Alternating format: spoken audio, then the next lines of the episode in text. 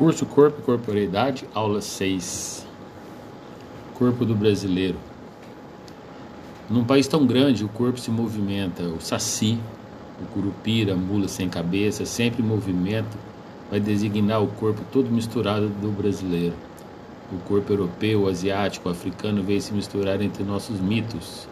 Mesmo com os calcanhares para frente ou com uma perna só, o corpo insiste em se proteger do frio do sul ou se deleitar sobre uma rede cearense.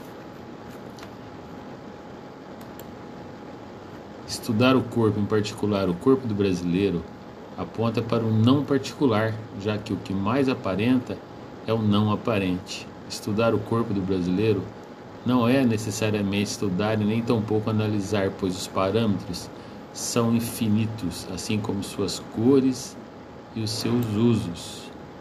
É da natureza do índio reverenciar então os ancestrais, os antepassados, faz isso em sinal de gratidão, pois foram eles os artesãos, modeladores e moldes do tecido chamado corpo, feito dos fios perfeitos da terra, água, fogo e ar, entrelaçando-os nos sete níveis do tom que somos, assentando organismos, sentimentos, as sensações e os pensamentos que comportam o ser que é a parte da grande música divina.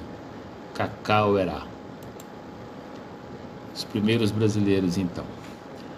Condenam o réu Joaquim José da Silva Xavier por alcunha de Tiradentes a que seja conduzido pelas ruas públicas ao lugar da forca e nela morra morte natural para sempre, que depois de morto lhe seja cortada a cabeça e levada à Vila Rica, onde no lugar mais público dela será pregada em um poste alto até que o tempo a consuma. Seu corpo será dividido em quatro partes, pregado em postes pelo caminho de Minas, onde réu teve suas infames práticas, até que o tempo também o consuma. Declaram ao réu infame e infame seus filhos e netos. O corpo do brasileiro ele faz parte de um grande corpo que ocupa 7,5% do planeta e 45% da América do Sul. É, diversidade de figuras desiguais, de povos desiguais diferentes, de uso, costumes e cores, né? Corpos cobertos e descobertos pela cultura que o identifica e o situa, o localiza. O brasileiro é um corpo de corpos, tá? Então, é, diante disso, é, essa trajetória até, até, desde, até chegar aos corpos atuais, podemos dizer que os nossos ancestrais saindo da África mais ou menos 2 milhões de anos atrás, se espalhando pelo mundo, chega a mais ou menos 14 mil anos, né? Que os primeiros habitantes brasileiros, né? que já mantinham a, a arquitetura sapiens, cabeça, tronco e membro, é, e a figura corporal, então, sapiens sapiens, já estabelecida quando eles chegaram por aqui há 14 mil anos, já que é, essa estrutura sapiens tem no mínimo, no mínimo 150 a 200 mil anos, segundo os arqueólogos, para a gente não errar, né? Então, antes da chegada dos portugueses, não existia fronteiras no que é hoje o Brasil. Então, não, não existia essa, essa demarcação, né? Atualmente, o corpo do Brasil apresenta 26 partes, na verdade, estabelecidas mediante acordos firmados e, de certa forma, desrespeitados, né? Deslocamento de placa tectônica e conflitos humanos fazem parte da atual silhueta corporal do Brasil. Tá? É, de imenso continente demarcado por povos primitivos até o atual panorama geográfico. Então, é, o corpo do Brasil, o corpo do, do, do mapa do Brasil, ele foi, ele foi se corporificando, né? ele foi se afigurando até chegar à figura que ele tem hoje, através de de ganhos e perdas de terra. Isso foi sendo uma, uma formação né, é, do corpo do Brasil. Inclusive, a, a, a, na Pangeia, antes, onde tudo era. não tinha divisão entre a terra, né? então teve as divisões é, geológicas, né? E separações entre continentes e até chegando à separação do corpo Brasil, né? Na, na, na América do Sul. Né? Então, é, essa Pangeia se fragmentou mais ou menos a cento e acredito que mais ou menos a 130 milhões de anos em Laurásia. Laurásia era América do Norte e Eurásia.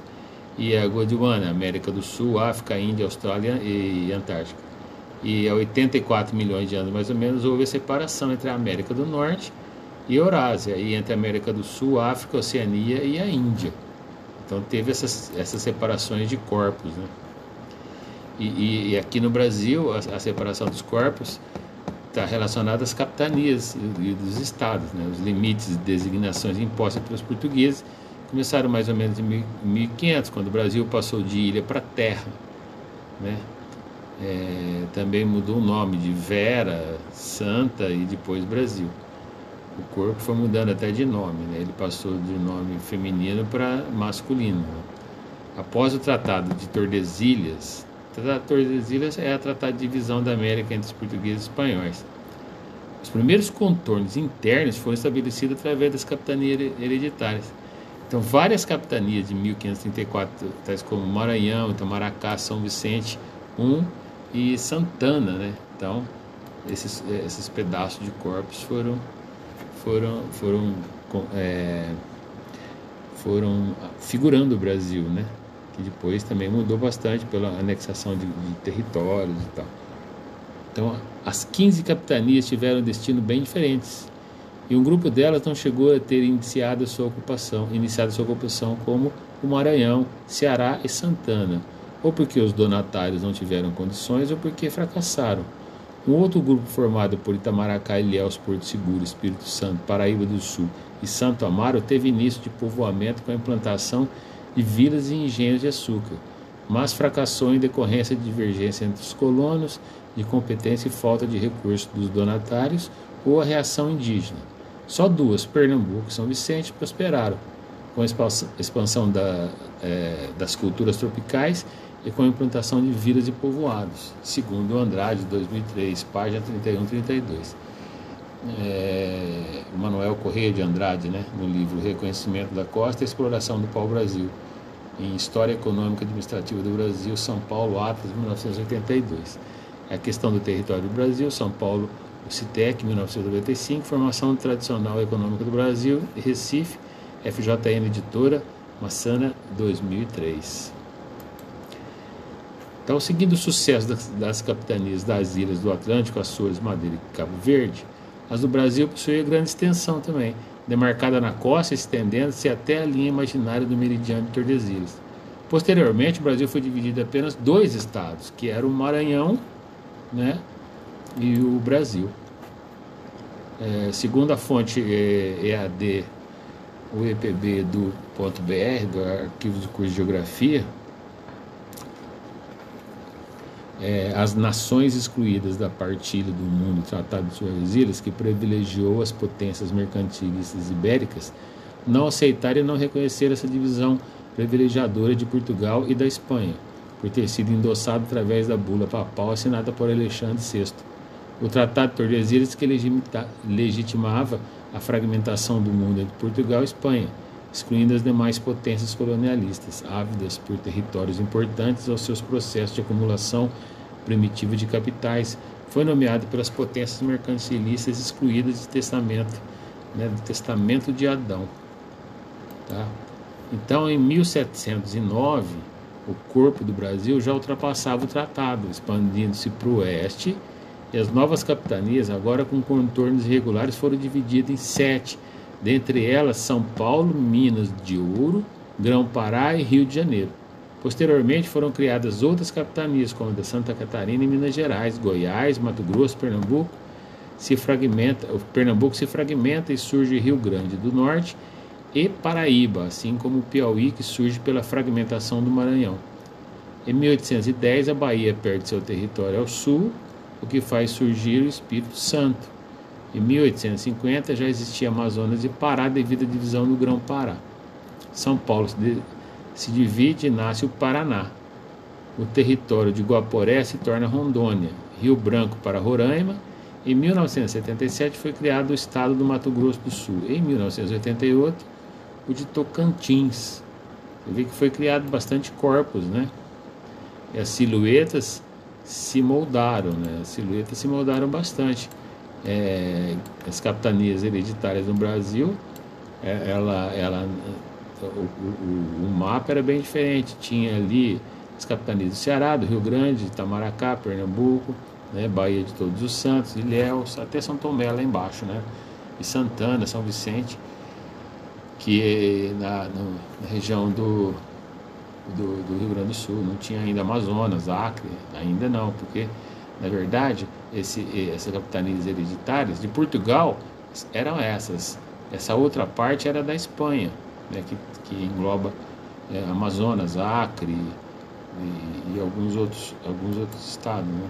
Então o povoamento, o povoamento, o cor, a corporificação humana no, aqui no Brasil inicial mantém-se como uma teoria é, polêmica. Né? Por um lado, instrumentos e artefatos muito provavelmente feitos pelo homem, apesar de grandes polêmicas, né? É, analisados até 80 mil anos encontrados no Piauí. E por outro lado, um crânio humano de 11 mil anos que pertenceu a um extinto povo de caçadores-coletores na região da Lagoa Santa. Polêmicas à parte, né, já que o objetivo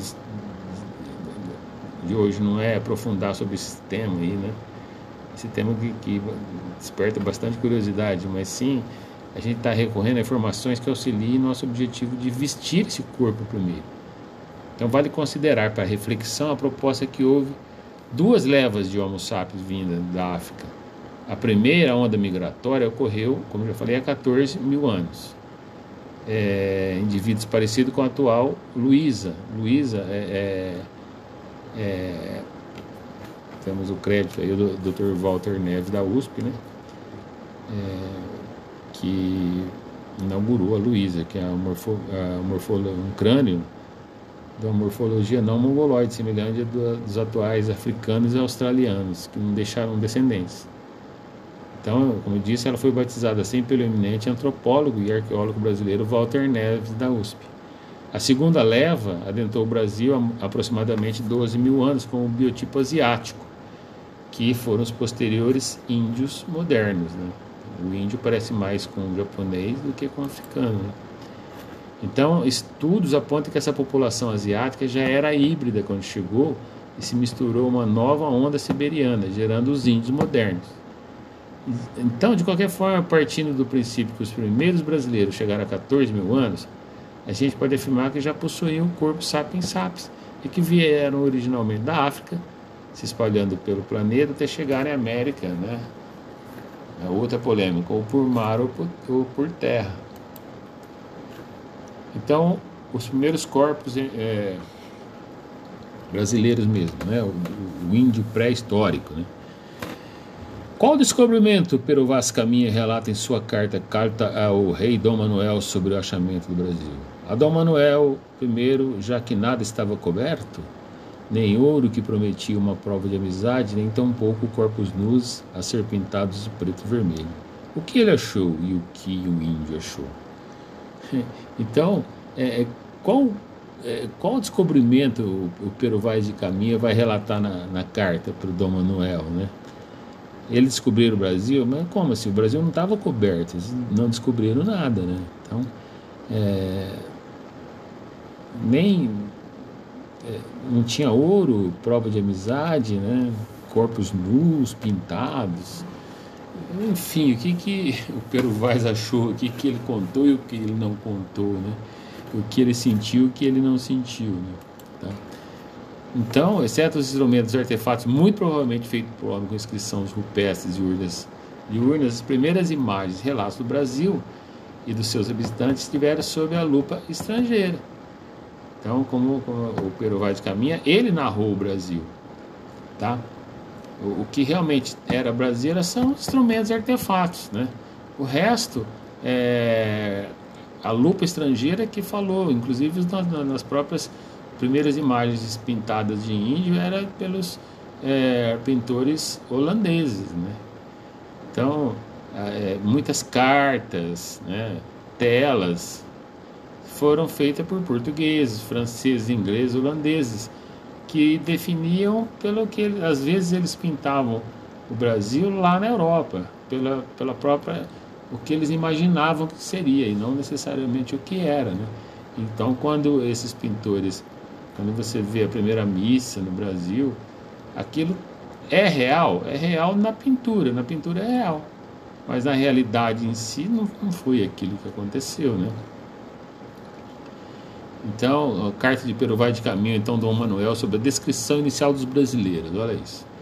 A feição deles é serem sempre pardos, maneira de avermelhados, de bons rostos e bons narizes, bem feitos. Andam nus, sem nenhuma cobertura, nem estimam de cobrir ou de mostrar suas vergonhas. E nisso tem tanta inocência como em mostrar o rosto. É, isso aqui foi é, fragmentos da Carta Vai de Caminha que eu tirei do livro da Mari Del Priori, O Corpo do Brasileiro. Né? Então, é, vários a, a, elementos res, re, retratam a história do Brasil e sua corporidade. Né?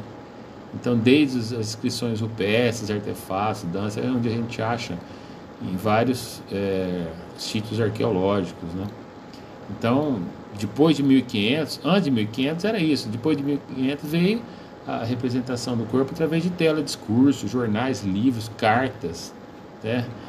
É, mas até que ponto isso é fiel à realidade, como eu já falei, né? Até que pontos é, os vários tipos de comunicação mostraram conhecimento da realidade, em detrimento da realidade de quem se retrata, né?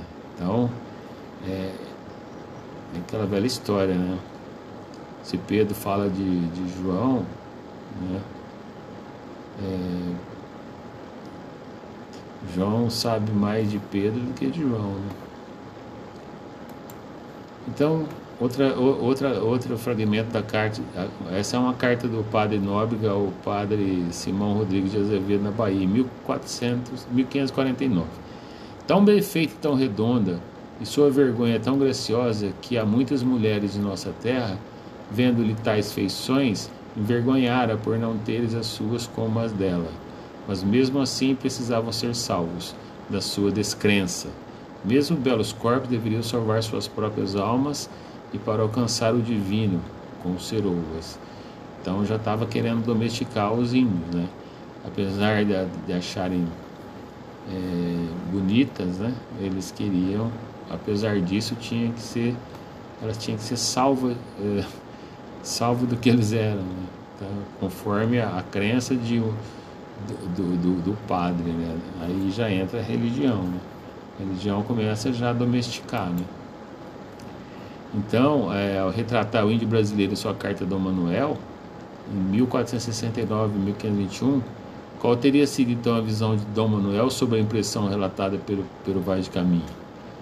Ou, ou então, qual teria sido a comparação do monstro marinho monstro marinho, né, do monstro marinho do litoral, do litoral de São Vicente Real, com a descrição do Gândavo, citado por Maridel Priori em sua História da Província, Santa Cruz, que vulgarmente chamamos Brasil a relatar. Então, isso aqui é, é um relato também é, de uma comparação ao monstro marinho do litoral de São Vicente, né, esse Gândavo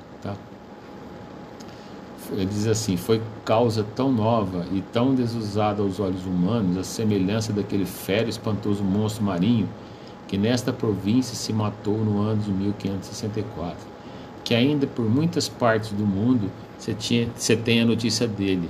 Não deixarei, todavia, de dar aqui outra vez, relatado por extenso, tudo que acerca disso, eh, acerca disso se passou. Tá? Isso está na História da província de Santa Cruz, que vulgarmente chamamos Brasil. Pedro de Magalhães Gândavo, Belo Horizonte, Itatiaia, 1980. Maridel Priori, Minhas Histórias da Gente Brasileira, volume 1, Colônia, Rio de Janeiro.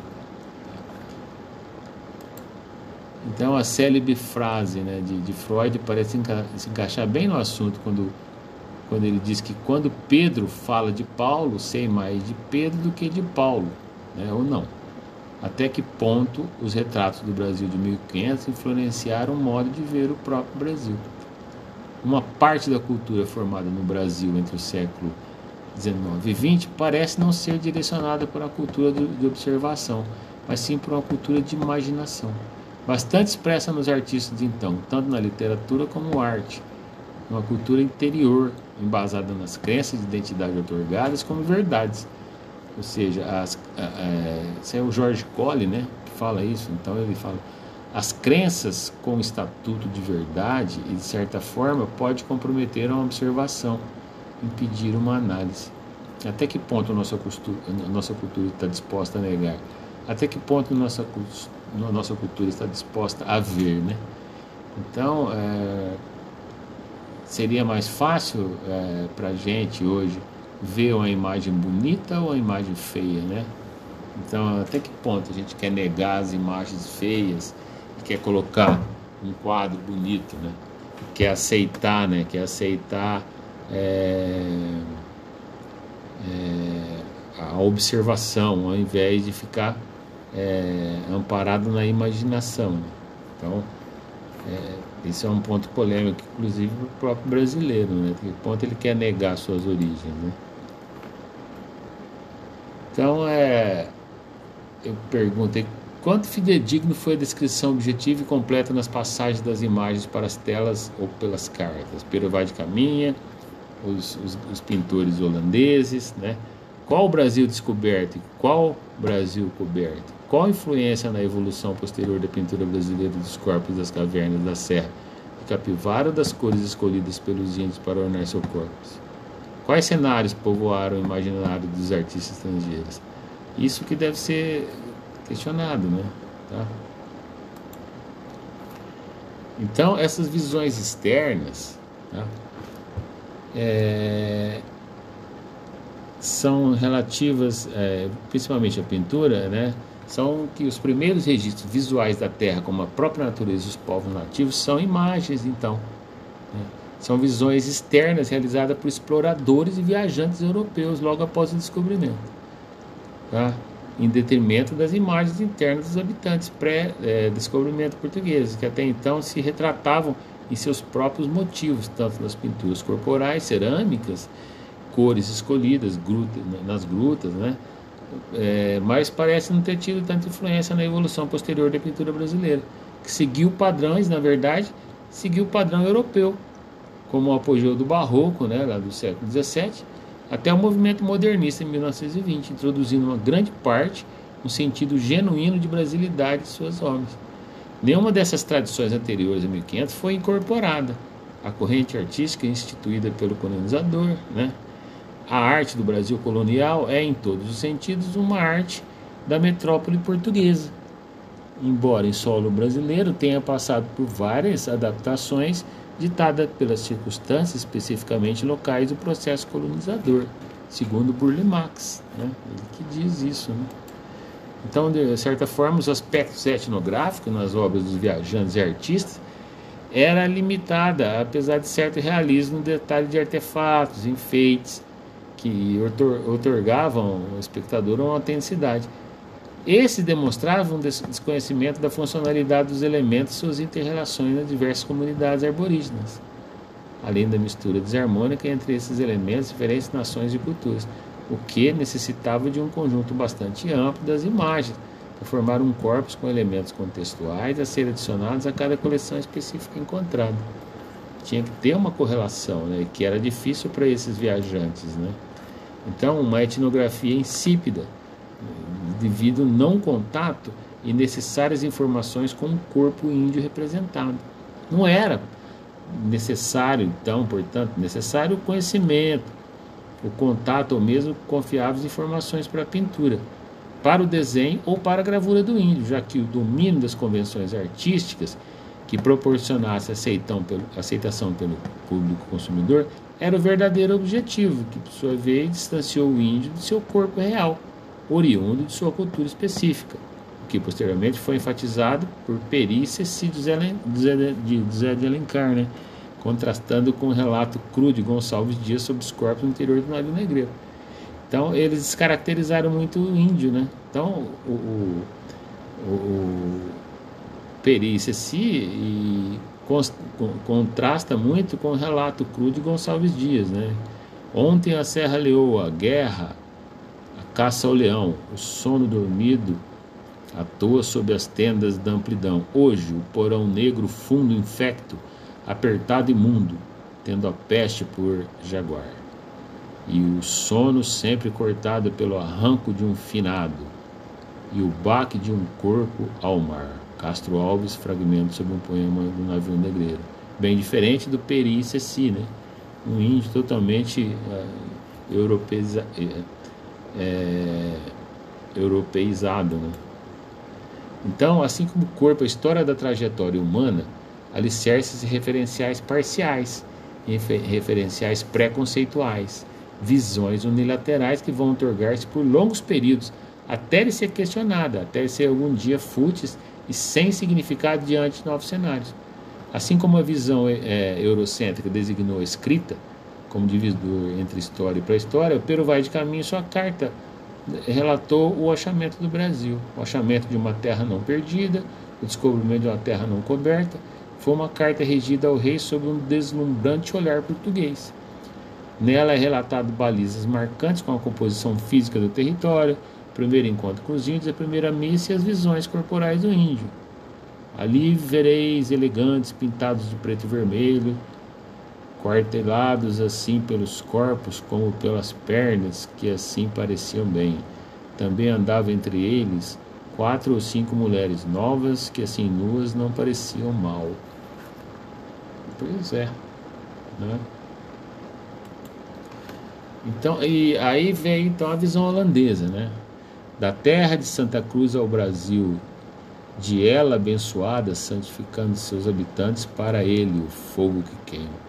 Então, os tupis, segundo Câmara Cascudo, em seu dicionário do folclore brasileiro, foram a primeira raça indígena que teve contato com o colonizador. O tupi, para o Cascudo, era uma raça falada pelo estrangeiro dominador e estudada pelos missionários, ao mesmo tempo auxiliando o conquistador a expulsá-lo de sua terra e anulá-lo como entidade social. Os tapuias, segundo esse mesmo dicionário é, esse mesmo dicionário, eh, são designados pelos tupis como toda a tribo indígena que não era tupi-guarani, traduzido por inimigos indígenas não civilizados. Então, os tupis, é,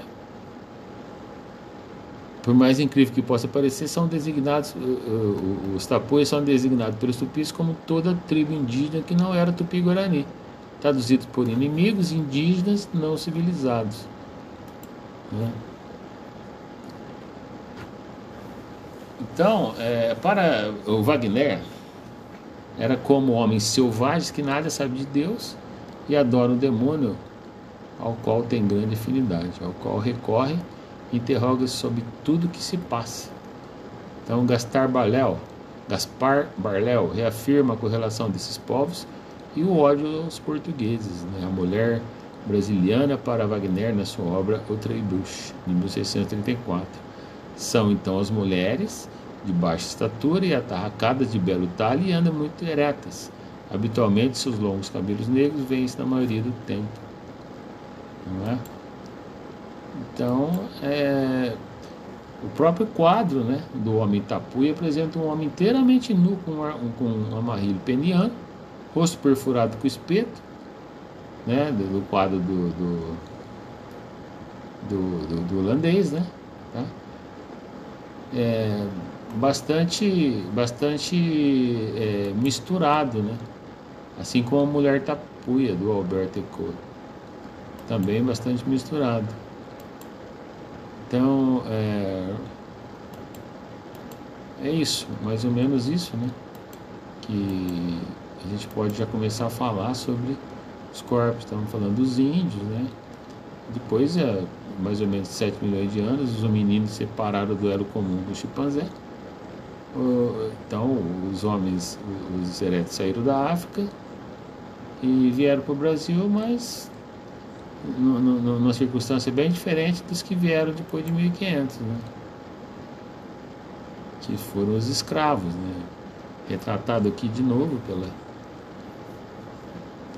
nas areias infindas das palmeiras no país, nasceram crianças lindas, viveram moças gentis.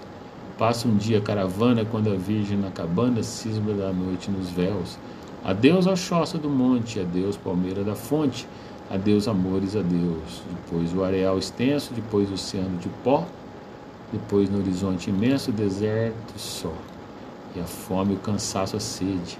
É quanto infeliz que cede e cai para não mais se erguer. Vaga uma luz na cadeia, mas o chacal sobre a areia acha um corpo a roer. É, então, esses escravos, esses escravos vindos do, do continente africano para o trabalho no Brasil vieram, na verdade, de, de, de duas regiões, os bantos e os sudaneses. Os bantos são de Moçambique, Congo e Angola, é, é, um importante grupo étnico né, da, da região centro-sul e nordeste da África. E os outros são sudaneses, da Nigéria, Guiné e Costa do Ouro. Então, eles, eles eram muito predominantes na costa centro-oeste da África. Apesar da origem africana, esses grupos étnicos possuíam diferenças linguísticas, culturais e religiosas, além das características físicas. Eles eram diferentes entre si, né? segundo Rosberg Ferracini, fonte do IBGE. E, e, e, quando eles vieram para cá, por isso que eles cortavam o cabelo deles para que é, não tivesse essa representação de culturas diferentes, para que ficassem todos iguais. Né? Então, é, voltando no, no, no, nos índios, né? esses primeiros homens a ocupar o Brasil, há pelo menos 8 mil anos, viviam distribuído pelo Brasil em diferentes formas de vida também, em diferentes culturas. Né? Então tinha muito índio, muitas culturas diferentes antes do, do, do Cabral. Né? Entre 10 a 8 mil anos, os homens da Lagoa Santa, em Minas Gerais. Entre 9 e 12 mil anos, no Alto Médio Rio São Francisco, Piauí, Bahia, onde foi encontrado sepultamentos em Santana do Riacho. Mostra esqueletos em postura fletida, depositados em redes e adornados com colares. Então, o Câmara Cascudo faz uma, um, um, um dizer muito bonito em relação à rede, né? A rede e o corpo, né? Então, a rede se torna inseparável do indígena, do mameluco, do sertanejo contemporâneo, andando ao azar da seca, de rede às costas. A rede representa o mobiliário, o possuído, a parte essencial estática, indivisível do seu dono, onde o indígena levava a rede. Ainda hoje, o sertanejo nordestino obedece ao secular padrão. A rede faz parte do seu corpo, é uma corporidade a rede. É a derradeira coisa que se despoja diante da miséria absoluta. Luiz Câmara Cascudo, Rede de Dormir, uma pesquisa etnográfica. Então, até a rede se tornou corporeidade, assim como o chapéu do, dos, dos cangaceiros, é, a camisa 10 do Pelé, é, tantos outros expoentes brasileiros né, e seus, suas representações corporais. Né. Mas tem outros sítios também de, de, de, de população rupestre, né, de população pré-histórica no Brasil, no, no, Serranópolis, em Goiás, no sítio Alice Boer, na região do Rio Claro, que vai atestar a ocupação de aproximadamente 14 mil anos, além da Amazônia, com sítios de até 12 mil anos. Aqui o, o Funari, no Eli, no Eli, sugere sobre a teoria de Walter Neves sobre o contexto arqueológico do Brasil, que tem três etapas de ocupação humana no território. Um, pouco conhecida, populações paleoíndias de até 2 mil anos. Dois, colonização mongoloide representada pela população litorânea sam, é, sambaqueiras, 10, 9 mil anos. E a terceira etapa que teve origem com os povos mongoloides fixados originalmente na Amazônia, criando agricultura cerâmica e novos padrões culturais de economia e organização social, que se expandiam mantendo os novos territórios agora conquistados. Né? Então, é, dá, é, algumas, algumas figuras a gente consegue ver na cerâmica marajoara, né? das figuras antropomórficas com apêndices zoou, antropo, antropo, antropomórficos nas, nas laterais. Tá? Então, as expansões, tanto a nível demográfico como geopolítico, desenvolveram a diversidade social e cultural entre os povos indígenas bastante enfatizados na atualidade mostrada pelo último dossiê de populações indígenas no Brasil, é, atestando que 200 povos dis, distinguidos por suas línguas línguas em detrimento das 1200 no início do século XVI. É, Podemos observar então a drástica redução das línguas indígenas devido à morte de pessoas, redução de quase 80%, sem contar o prejuízo da diversidade cultural. Atualmente, o fator globalização reforça a extinção das línguas nativas, devido à morte dos falantes e o abandono da língua nativa em favor das línguas dominantes, como o inglês, o chinês né, e outros. Então, é, falar de corpo brasileiro tem várias coisas que dá para falar, não dá para falar tudo. Então, é, esse é um relato mais ou menos do começo, né, até 1500 que tinha povo, os corpos estavam todos aí, né, em suas culturas diferentes. E o único retrato que a gente tem é, são a, a, os utensílios pintados por ele. Depois, é, os retratos que a gente tem do corpo já não é feito pelo próprio brasileiro, né? já é já é uma é, feito pela lupa lupa europeia é, pelos os pintores é, holandeses que retratavam o corpo cartas que diziam como como seria aqui pela imaginação deles né? então era um corpo e o mais interessante é que até hoje é, os brasileiros preferem um, um índio um índio ou uma umas pinturas bonitas do Brasil, né? É, talvez para não querer mostrar as mazelas que eram naquela época. Né? Então, muitos pintaram o que eles gostariam que fosse, o que eles imaginavam, não a própria realidade. É, depois de muito tempo que o, o, os pintores brasileiros começaram a retratar né?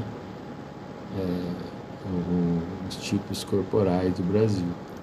Então, o corpo corporeidade do Brasil é bastante rico, né? Depois de 1500, eu falei até do, dos negros, que é a segunda leva, né? Na verdade, a segunda leva essa veio, veio da África em navios negreiros, né?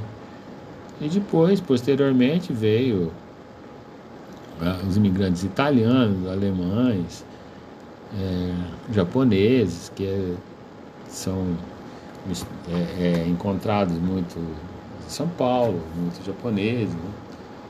Muitos é, alemães, italianos no sul, vieram para a colheita do café.